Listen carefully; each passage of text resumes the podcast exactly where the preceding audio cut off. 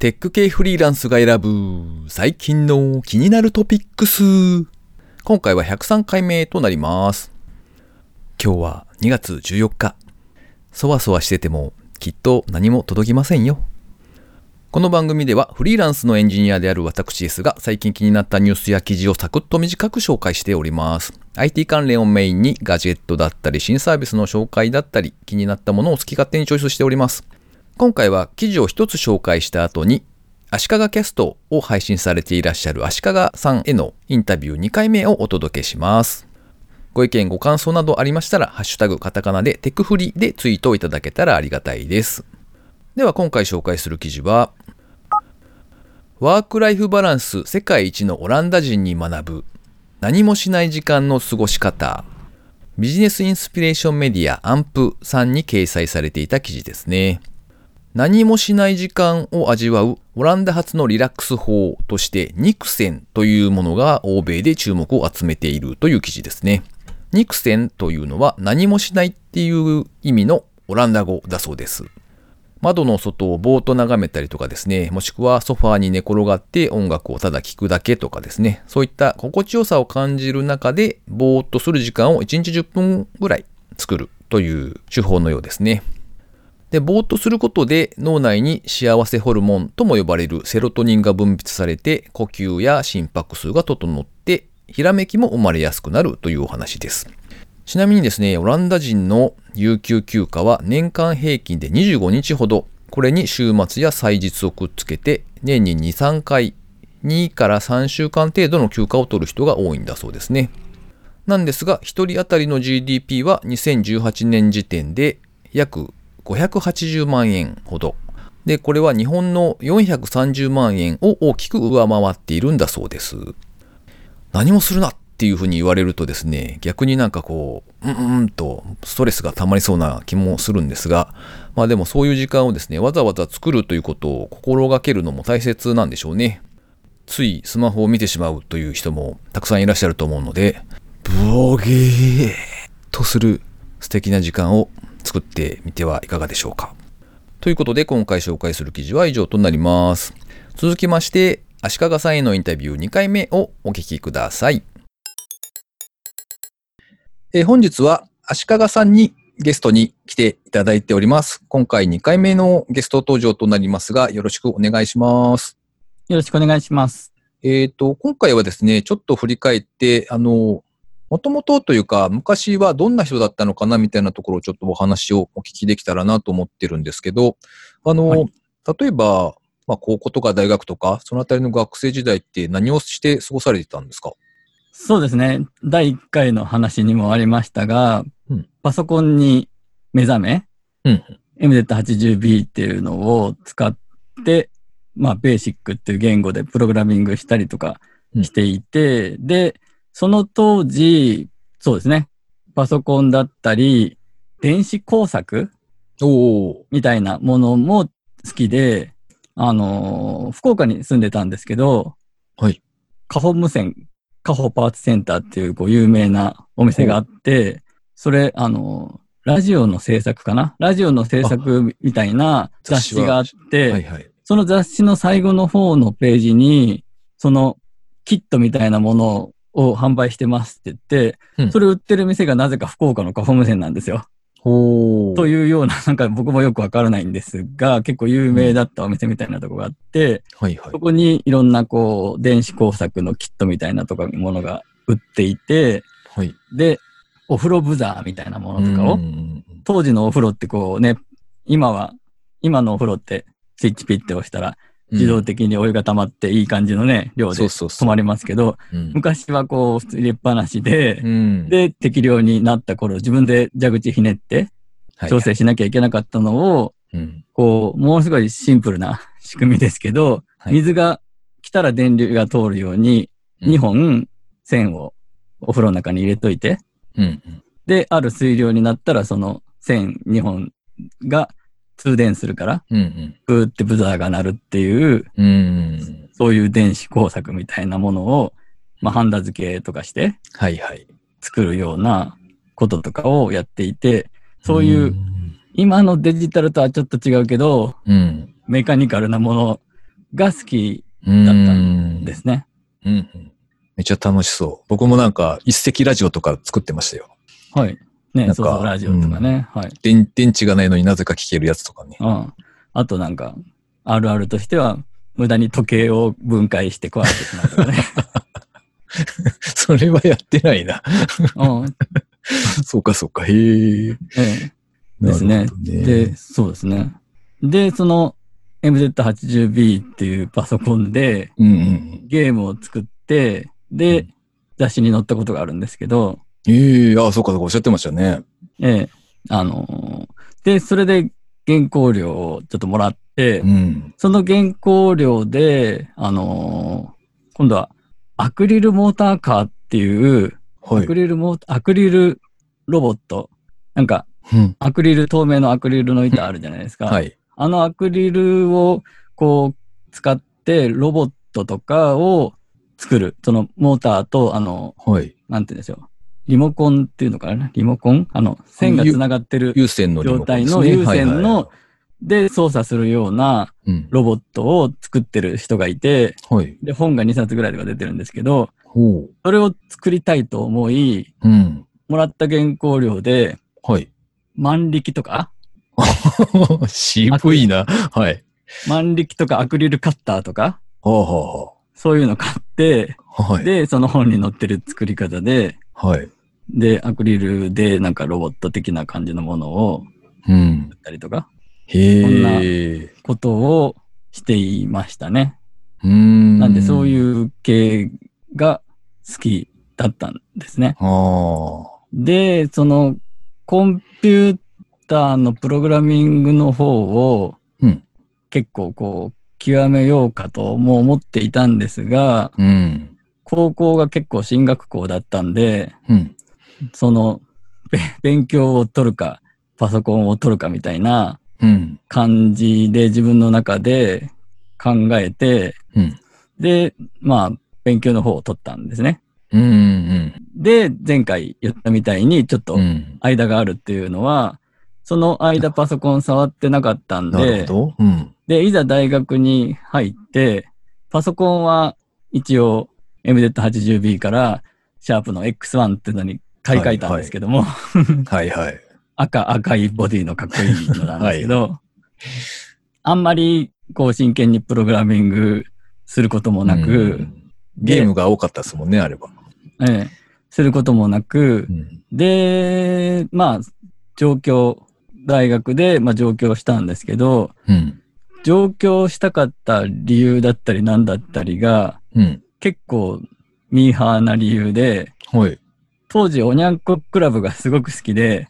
ほなんかともかくこう見に行きたいとか、う。はい。会いたいみたいなまあ、アイドルの追っかけ的な感じなんですかね。感じで、まあ追っかけてるわけではないですが、はその、夕焼けにゃんにゃん見に行きたいみたいな。感じのモチベーションで上京してるんで、へえ。なんで大学時代は結構アイドル、ほう。アイドル好き活動をしてうた感じですね。なるほど。だから、おにゃんこクラブとかは、普通にこう、あの、おにゃんこクラブっていう、うんファンクラブ？ほう。おにゃんこじゃなくて、こ、こにゃんこですね。こ、子供の子。ねはいはいはい。こにゃんこクラブっていう、その、ファンクラブみたいなのに入って、はいそうするとこう、チケット優先みたいな感じで、うん。意外と結構取れるんで、うん。その、コンサートに行ったりとか、うん。一緒に上京した福岡時代に一緒の高校だったうん。人と一緒にそれ見に行ったりとか、うん。そんなことをしつつ、で、急激にヨニクラブが人気がなくなり終わってしまい。でもその後ずっとなんかこう、アイドル好きな活動がしていて、はい。で、そのアイドルが好きで、はい。その向かうベクトルみたいなものがいろいろあると思うんですが、うん私はなぜか、そのアイドルの似顔絵を描く、うんそのアイドルに関する文章、思いの文章を書くみたいな、うん。そっちの方向に向かったんですね。ほうほそれもまた変な話なんですけど、う。うん。そのオリコンウィークリーという雑誌があっって、はい。そこで、その、アイドルの4コマ漫画みたいなのを書いて、うん。有名な人がいたんで、うん。うんそこがまあ一つのロールモデルというか憧れみたいな感じで、そっちの方向に向かって、まあうん要は雑誌に投稿を始めるわけですよ。はいはいはい。で、それで、その雑誌に、まあ、漫画、大したものではないですけど、そのアイドルを題材にした漫画っぽいものとか、うん。イラストとか、うんまあ文章とかを投稿し、うんうん。そこでちょっと有名になるんですね。へえ。多分トータルで100以上載ってるんで、ほう。あ、その、で、オリコンウィークリーにですか、はい、はい、そうです、ね。すげえ。はで、その、当時、その界隈が盛り上がっていたんで、あ。ほう。あの、読者集会みたいなとかがあったりとかして、すげえ。ほで、そういうところでどんどんこう友達とかできてくるわけですう。よ。へえ、なるほど。ほうほで、そこでなんかこう、そういう仲間たちもでき、う。うん。こう、投稿で、それなりにちょっと有名になり、うんうん。で、調子に乗って、その、うん。同人誌みたいなのを出して、ほう。それを売りみたいな、へえ。そんな感じの活動をしていて、うん。で、すでにその同人誌を作りの頃にはもう会社員になってるんですけどね。なるほど。はいはいはい。はい。そんな感じの、その全くデジタルと関係ないうん活動をしてたんですね。うーん。なんかあれですね、書くのが好きというか、アウトプットが、なのか？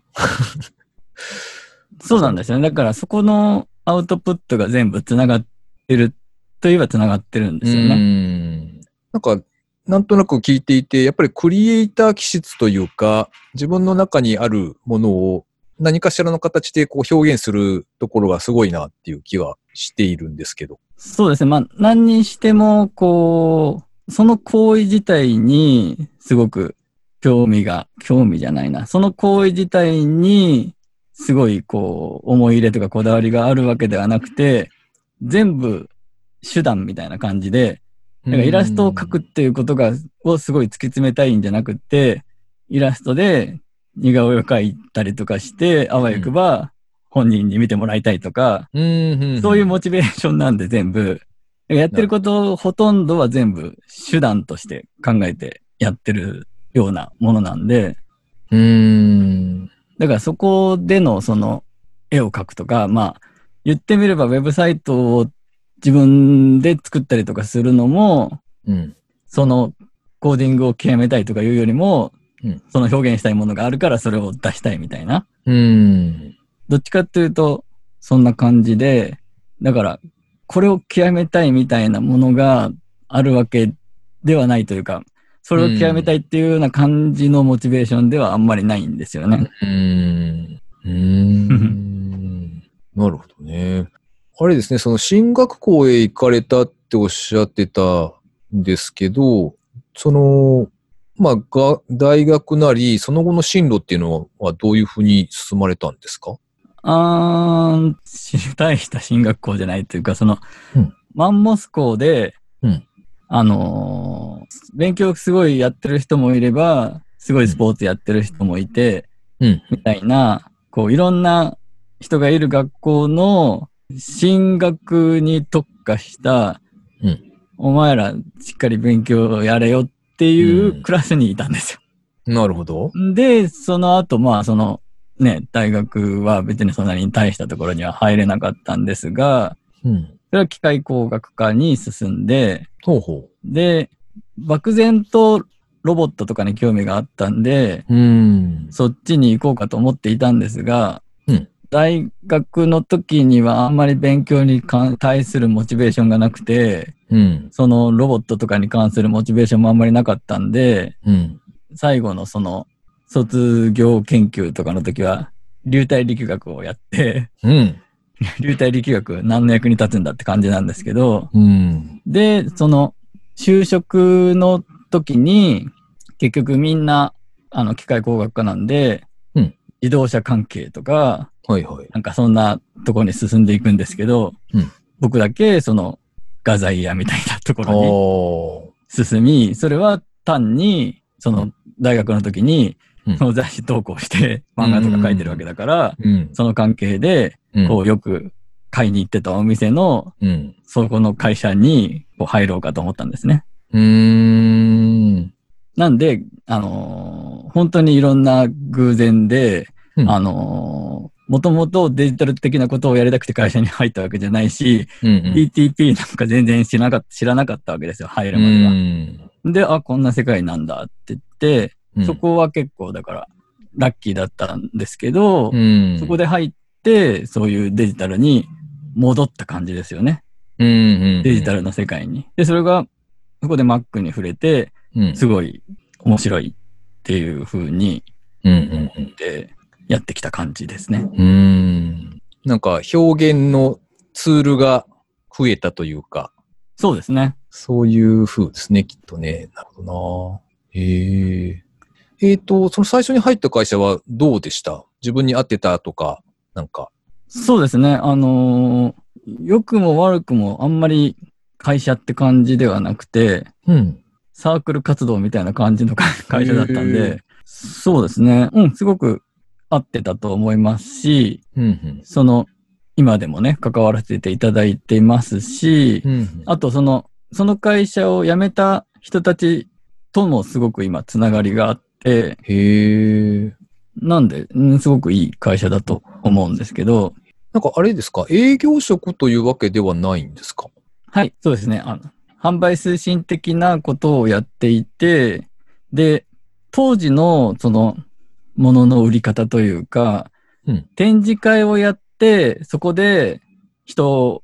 来てもらって、うん。そこでこう、そのシステムだったり、ソフトウェアだったり、ハードウェアだったりの紹介、説明をしてうん、売り上げるみたいな感じのやり方をしていたので、会社入ってしばらくは出張で全国展示会でおでー。いろんなところで説明をするっていうことをやってましたね。へえ。それはそれでまあ楽しいっちゃ楽しかったですけど。うん。うん、うん。なるほどね。じゃあ、その楽しいお仕事から、あれ、離れたのはなんででしたっけ？そうですね。まあ、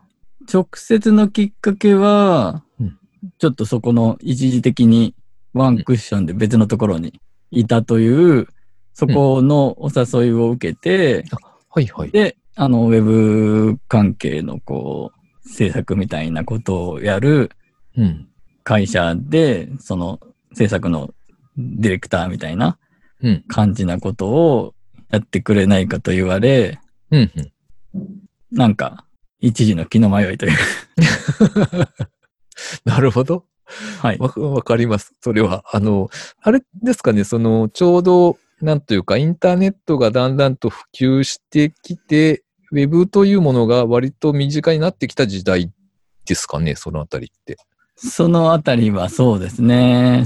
あの、まだ、ブログとかはまだないぐらいな感じの時代ですね。じゃあ、フラッシュよりも前、フラッシュ時代、フラッシュはあるぐらいですね。フラッシュありますね。フラッシュはあります。はい。なるほどな。まあそうですね。確かにその時代だと割とわかる人も少ないでしょうし、なんというか華やかに見えるという感じはありはいますよ。ね。ああ、まあ、まさにドットコムなんとかの時代ですよね。ああ、そっかそっか。ドットコム、海、アメリカでのドットコムバブルとかうん、うんうん。そんな感じの時代なんじゃないですかね。うん。最初の。なんで、その日本でも、そういうドットコムベンチャーみたいなのが出てきましたみたいな感じのくらいの時代ですよね。うん。うん。なるほどね。じゃあ、まあその華やかさに、ほいほいと仕事を 変えていって、そちらでも頑張ったっていう感じなんですかね。そうですね。まあそうですね。そちらではまたね、違った感じの人たちと仕事ができて、だからシステム、システムの人たちとうん。もなるほど。一緒に仕事をして、したので、それは初めてだったんで、うなん。かシステム側の人間はマウス使わないんだみたいな、ああ。キーボードだけで全てを操作するんだみたいな、うん。そういうちょっと、あの、いろんなカルチャーの違いをうん。会社いた時は Mac 使ってる人ばっかりだったんで、うーん。そんなカルチャーの違いを見せていただいたりとかしつつ。なるほど。へえ、そうか。はい。えっ、と、じゃあそろそろ結構時間も経っているので、じゃあ今回はここまでで一旦区切らせていただいてですね。じゃあ次回またこの続きという形でちょっとお伺いできたらと思います。足利さんありがとうございました。ありがとうございました。ということで、足利さんへのインタビュー2回目でした。続いて、番組にいただいたコメントを紹介するコーナーでございます。マイルドさんから、えーマイルドうすらザマリン風味さんからですね、コメントをいただきました。足利 P という呼び名が広まっている、わら。ということで、えーそうなんです。足利さんは、足利プロデューサーの P がついてですね、足利 P と皆さんに呼ばれているようで、えーこの話はですね、多分次回かな、3回目の中でお話出てくるんじゃなかったかなと思うんですが、まあどうしてそういう風に呼ばれるようになったかみたいなことがお話しされているので、楽しみに待っていてください。ということで、マイルドさんありがとうございました。え続いてですね、今回はちょっとお知らせがございます。えながら工房のながらさんからですね、技術書店の8で本を出すということで、えーその本の紹介をですね、ぜひこの番組内でお知らせしてみてくださいということでお願いしてみました。えっと、僕がちょっとインタビューしながらの形で、今必死こいてですね、多分書いていらっしゃるようなので、えーそちらの本の紹介をさせていただきたいと思います。今回のお知らせコーナーということで、今日はですね、ながら工房のながらさんにご登場いただいております。ながらさんよろしくお願いします。はい、えー、じゃあよろしくお願いします。と技術書店の話をすればいいんですかね？そうですね。はい。じゃあ、えーっと、まず、えっと、僕のサークル、ながら工房が、えっと、技術書店8位に、えっと、2日間、えっと、出店をします。で、1日目はサークルスペース機の03で、2日目がイの16で出店します。で、反布物が、あの、2種類ほどありまして、あの、一つ、まあ、両方とも、あの、ゲームジャムって呼ばれている、あの、ゲーム、まあハッカソンのゲーム開発版みたいなイベントがもうここ10年くらいずっとゲーム開発コミュニティとかで行われてるんですけど、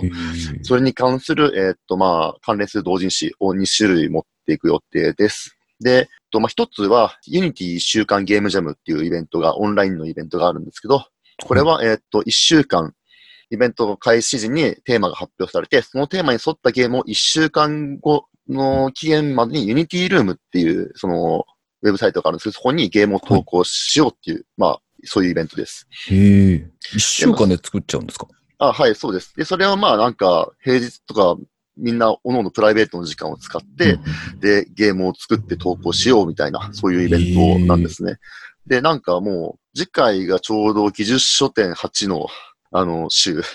なんですよ。はい。ちょうど。かそう、ぶってる技術書店の、あの、最終日が、あの、作品投稿する日なんですけど、なんですって。ほうほうほう。で、まあ、その一週間でそのゲームを作る、で、投稿するってイベントに、あの前回参加した人たちに声をかけて、で、そういうノウハウを書いてもらったりとか、あと、僕はちょっとまず座談会形式で、えー、なんかオンラインで通話をして、そのログをなんか、もうちょっと見やすく、読みやすくした感じでまとめた章とかを追加した合同誌を出します。ちなみに、 Unity は、1週間ゲームジャムっていうイベントは、前回、前々回で、あの、300作品を超えてて300すげえな。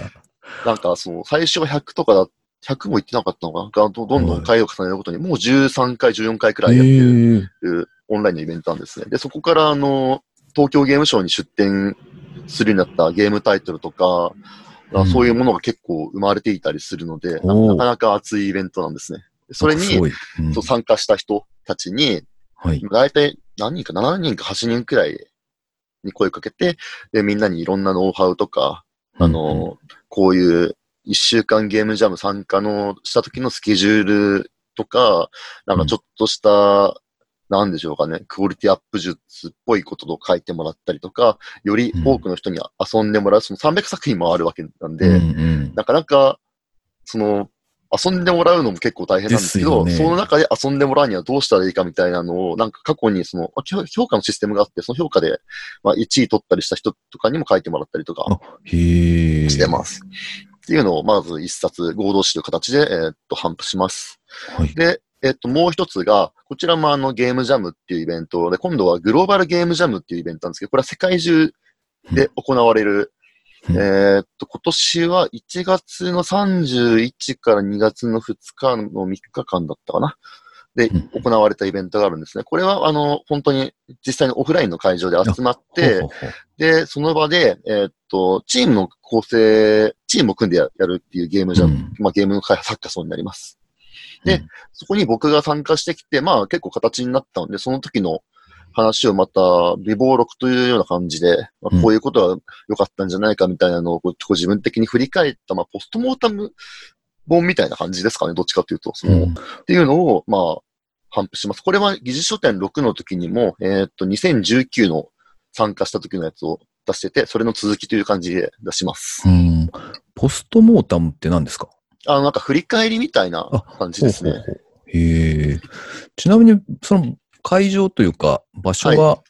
どこで行われたんですか、えーっと、日本各地と世界各地みたいな感じなんですけど、僕は立川の会場に行って、へそこえ。でチームを組んで、まあその、くじ引いてチーム組んで、ああ、そうなそんだ。れで、その人たちとゲームを作ってました。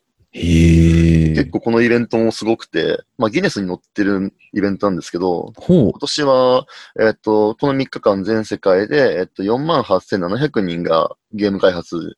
に従事したんです。で、参加してる国とか地域はご全部で118カ国とかで、はい。で、まあその会場も世界で934箇所すオフラインの会場が。あるっていう、なんかすごい、なんかほんと世界的なイベントで、ここ、このイベントからもまあ結構、その後にゲームになったり、その、なんだろうな、なんかゲームとして、そのちゃんと市場に出てるやつもあったりとか、あとまあこのイベンへーイベントではないんですけども、こういうゲームジャムってイベントから生まれたゲームっていうのは結構実際のうん普通に商品としてリリースされて実際に多く遊ばれているへえ。結構ありますね。なはあ。ので、なんか結構そういうプロトタイピングからそのまま製品になっていくみたいな面白いイベントだったりするんですけど、そこに行ってきて、まあ、その開発の合計時間、そのうん。チームを組んでテーマが発表されて、こっちもテーマがあるんですけど、テーマが発表されて、じゃあ、そのゲームを作るぞって言って、その睡眠とか食事とか全部含めて48時間以内でゲームを作るっていうイベントなんですね。まあ、丸2日しかないんじゃないですか。いやまあでも、そうなんですよね。まあ、あの1日目の夕方くらいに、はい。病院になって、で、3日目の、えーっと、また夕方くらいに終わるから、だいたい48時間。昼。公式で48時間で、そこから、あの、うん。時間配分は、なんか、各チームというか、各個人自由にやって、ゲームを作りましょうね。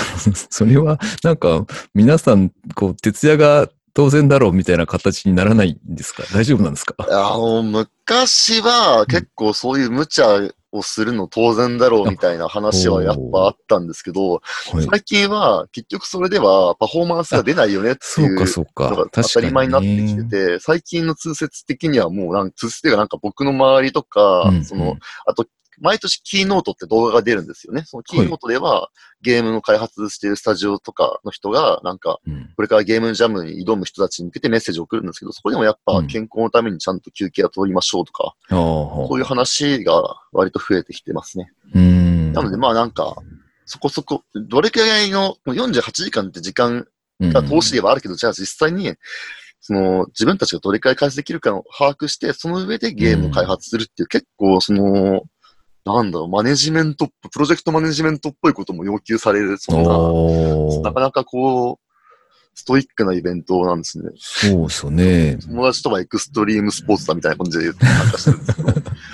でもまあなんかそこで結構やっぱ得られるものとか、あとあの、うん普段の開発、その仕事で開発してるとやっぱ結構、うんその文化圏というかなんか、なんですかね、ある程度近しい人たちと一緒に開発をするから、うん。問題なかったことでも、その実際に知らない人たちとチームを組んでやると、うん。そもそも今まで経由してきた文化圏、開発うん。の例えば、その、よく Git を使っている現場なのか、そのとも SVN を使ってる現場なのか多分違いますし、そうですね。その Unity を使ってる、ゲームエンジンとして Unity 使ってるとか、あるいは普段は Web のゲームを作ってるとかっていう人とかでも違いますし、うん。あの、学生の人も結構多く参加するイベントなので、その学生と一緒にやった時にどうしたらいいのかみたいな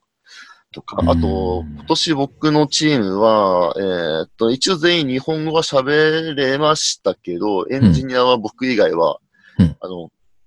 なんか英語を喋る人、まあ、なんかフランス人とかアメリカ人、まあ、その、帰化したアメリカ人、日本に帰化した元アメリカ人の人とか、そういう人とかが結構いて、なかなか多国籍の中で、その、で、みんなその人たちは、なんか結構もともと知り合ったみたいで、その英語で喋ってるんですけど、僕とかは、まあ、他の人は日本語で会話したりとか、うんうんうん、結構コミュニケーションのなんか課題とかもあったりして、うん、なかなかこう、話すとすごいたくさん、こういうことがあってっていうのを結構長く話せるんですけど、そういうのをなんか、とりあえず本にして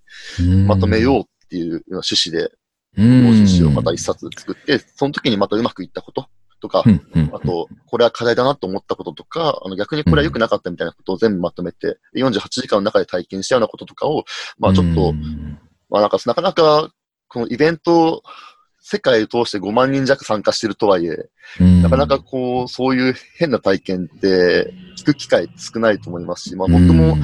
あの、去年の今頃ですかね、ちょうど同じくそういう本を執筆してたんですけども、今年のイベントでその本をもう一回読み直してっていう、まあその来年の自分だと結構忘れちゃうんですよね。そのイベント1年後なんで、その1年後にまた覚えておくために結構そういうのを書いて。へなんか、例えば、去年やって、今年もやったことといえば、あの、すぐに CI の環境を用意したりとか、ほうほうほう。もうなんか、えー、っと、変更があったらすぐにビルドされて、えー、っと、とりあえず Web の GL バージョンとか、あの、Windows で動くくる、なんですか、アプリケーションのビルドをしたりとかっていうのは自動でやっておくしたりとか、あとはなんだろうな、なんかそういう、なんかいくつかうまくいったようなこととかをやりつつ、こうやると去年はそううまくいかなかったような、去年はうまくいったけど、今年はなんか違う方法になったこととかもあったりして、そういうのはまあまとめていこうかなというような感じで。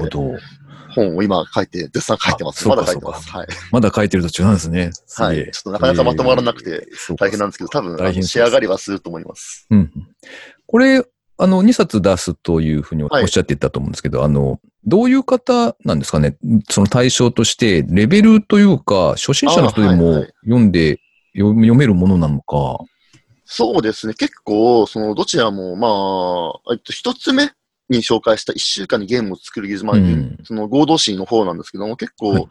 半分くらいは、その開発の、この Unity で使う上、Unity ってゲームエンジンで開発していく上の、そのなんかそういう機能の話とかもちょっと出てくるので、うん、若干 Unity を使ってて、かつ、その1週間にゲームを作ってる人たちの話がを見てみたいとか、結構そのスケジュールの話とか、そのさっき言った通り300本も出てくる中でどうやって目について遊んでもらうのか、評価してもらうのかみたいなこと書いてくれてる人とかいるんで、そういうなんか、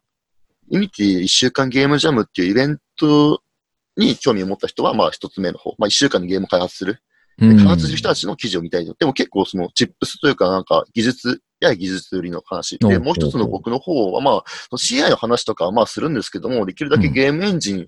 関係ないような感じで、その、48時間っていう短い時間で、かつ、今回の場合だと、えー、っと、さっき言った英語話者の人たち、まあその英語喋るような人たちと、急にチームを組んで、じゃあどうやって落とし込んでいったのかとか、あるいはすごい、これが本当に良かったみたいなのとかって、結構その、普段の開発でも全く同じことは言えることが多いんです。例えば今回僕の開発したゲームだと、あの、クッキークリッカーとかってわかりますかね？いや、なんか名前だけは聞いたことありますけど。なんかクリックをしたりとか、スマートフォンでタップすることがなんか主なインプットで、その、どんどんどんどんステータスがインフレしていくのが楽しんでいくゲームで、クリッカーとか、アイドルゲームとか放置ゲーとかって呼ばれてるのがあるんですけど、その、チームの一人、その、フランス人の人がクリッカーゲームが好きだからクリッカーを作りたいって言ったのが今回始まりで、で、僕もクリッカーをすごいよく遊んでるので知ってる。で、その、別に DDD とかの話は出てこないんですけど、うん、ただ、そのドメインについて深い知識がある人たちが開発を一緒に開発すると、うん、あの、言葉でコミュニケーションがあんま、その、なんですか、日本語同士だとすごい密にできますけど、うん、その、やっぱ、その差はあってなかなかできない部分もあるんですけど、まあ僕とその人は、そのゲームに対してすごいやり込んでる人なので、うん、なんか会話が大体、ああ、あのあれねって言って終わるみたいな、そういう、要はドメインに対して詳しい人同士で開発するとこんなに楽なんだって話はちょっと書こうかなと思ってます。これは本当にすごい大きな体験です。だから、この、例えば、サービス開発をする人とかでも似たようなサービスがあったら、そういうサービスを当然遊んでた方が、遊んで、その、利用した方がいいと思うんですよね。マッチングアプリを作る人だったら、マッチング、他のマッチングアプリをやっておくべきだし、あの、ストア、新しいショップを作る、買い物してもらうようなページを作る人だったら、そういう、実際販売をしてるサイトをなんか利用したりとか、経験がある人とない人では、やっぱその、なんか意思疎通のレベルが、なんかうん何、数段階変わったりするじゃないですか。うん。そういうのをなんか、実際に48時間っていう経験、体験なんか特にその、すごいじいい実感というか、うんメリットを感じたので、なんかそういうのを、内容の話とかも、うんきっとそれはなんか本当にうまくいった理由として書くとか、うんあとはまあ、さっきそのドメイン駆動の話とかをちらっと言葉だけでしましたけど、実際にその、じゃあ用語を定義して話していくと、なんか最後までなんかその用語、その実際にゲームを作っていても、多分ゲーム以外そのシステム、サービスをやってる時にも、多分その会話の中で出てくる単語って、うん。実際に、なんだろうな、あの同じ言葉を発してるけど、多うん分みんなの頭の中でイメージしてることと違うこと、結構違ったりするとありますね。確かにね。うんその、特になんかこう、そういうふわっとしたもの、なんかアニメーションをこうしてみたいな演出とかの話とかもそうですし、なんかプロああ、そうか。プロ一つとっても、なんか多分この文章にしたのをどういう風に解釈するかってかなり人によって異なるじゃないですか。うん。なので、この言葉はこういう定義だよっていうのを多少最初の方にしたりとかうん。してみて、それが結構まあ、生きたので、へえ。それはなんかまあ、指き足す言語をなんか作ろうみたいなのをちょっとエッセンスと取り入れてやってみたけど、やっぱこれもうまくいったので、そういう話とかうんなんか書けるんじゃないかなというか、まあ短期間の開発でできることは多分、あの長期の開発だともっと生きると思うので、うんうんそういうのを書いてみたりとか、なるほど。今絶賛しててまとまらないというような状況ですね。まあでもなんか去年もちゃんとこの、今、去年の今頃もこんな感じでやってて、うんうん結局あと2週間くらいでまとまったので、まあなんとかなるとは思います。はい。なるほど。という書籍を、えー今、長良さんが頑張って書いていらっしゃって、えっ、と、実際にこれが買えるという場所が、美術書店の第8回ですかね。はい、そうです。2月29日と3月1日に、えー池袋サンシャインシティで開催されるイベントですね。そちらで、えっ、と、そこまで行けば、まあ、購入ができるということですよね。はい、そうですね。そちらで、あの、2日間どちらもいるので、あの、立ち寄っていただければなと思います。ちなみに、そこに行けないんだよっていう僕みたいな地方の人間はどうしたらいいんでしょうか？ああ、なるほど。えっと、一応、同じ日から、そのブースでダウンロード版のみは、えっと、販売開始しようかなとは思っています。あの、電子書籍とかの形で販売しているブースというサイトがあるので、そちらで購入できるということですね。はい、そうなります。はい。了解です。あとは、こう、ぜひ読んでくれみたいなアピールは何か一言あればお願いします。はい。なんかこう、1週間とか、その3日間とかのゲーム開発でどういう、なんだろうな、ことをしているのかみたいなのに興味がある方は、ぜひあの、ゲームや、を作っても作ってなくても、えっと、立ち寄って、立ち読みは大歓迎の立ち読みしていただけたらなと思います。はい。ということで、えーお聞きの皆さんも一度技術書店へ行ける方は行って読んでみてはいかがかというところですね。はい。ありがとうございました。ありがとうございました。ということで以上お知らせでした。これを聞いてですね、お、俺も宣伝したいという方がいらっしゃればですね、ちょうど技術書店もですね、近い時期になっていると思うので、早い者勝ちです。ということで、宣伝したいという方がいらっしゃればですね、ツイッターの方でお声掛けをいただくか、番組にコメントをいただけたらと思います。最後に個人的な近況なんぞお話ししておりますけれども、えっ、と、先日ですね、ポッドキャスターズミートアップなるものを開催させていただきました。で、自分も含めてですね、6名の方に参加をいただきまして、なかなか面白いお話ができましたよ。やはりですね、定番のこう、マイクのお話だとかですね、オーディオミキサーみたいな、お、それかっちょいいね、みたいなお話が出てきまして、なかなか、あの、機材関係はですね、沼がいかに恐ろしいかみたいなのがちょっとかい、ま、見えた感じですね。いやー、それでうんまん飛んでいくのかとかっていうことになるので、僕自身はだいぶこう近づかないように、近づかないようにですね、えーしているところですね、えーこの番組はですね、チープにやっていくスタイルということでお許しをいただけたらと思っております。と言いつつですね、Adobe のオーディション良さそうなので、なんか、あ使ってみたいななんて思ってますけど。まあ、しばらくはこのまま行ってですね、多少なんかこう、番組の構成なんかをちょこちょこと変えてみたりとか、いろいろやってみたいななんていうふうに思っております。この番組へのご意見ご感想など絶賛募集中です。ツイッターにて、ハッシュタグカタカナでテクフリをつけてつぶやいていただくか、ショーノートのリンクからですね、投稿フォームがありますので、そちらからメッセージをお送りいただけたらありがたいです。スマホ用にポッドキャスト用の無料アプリがありますので、えそちらでテクフリを検索していただいて、登録っていう風にしておいていただくとですね、毎回自動的にダウンロードされて便利でございますよと、というのを強くお勧めしておきます。というわけで、チョコをもらった人も、もらわなかった人も、明るく、朗らかにお過ごしください。今回も最後までお聴きいただきありがとうございました。それではまた、失礼します。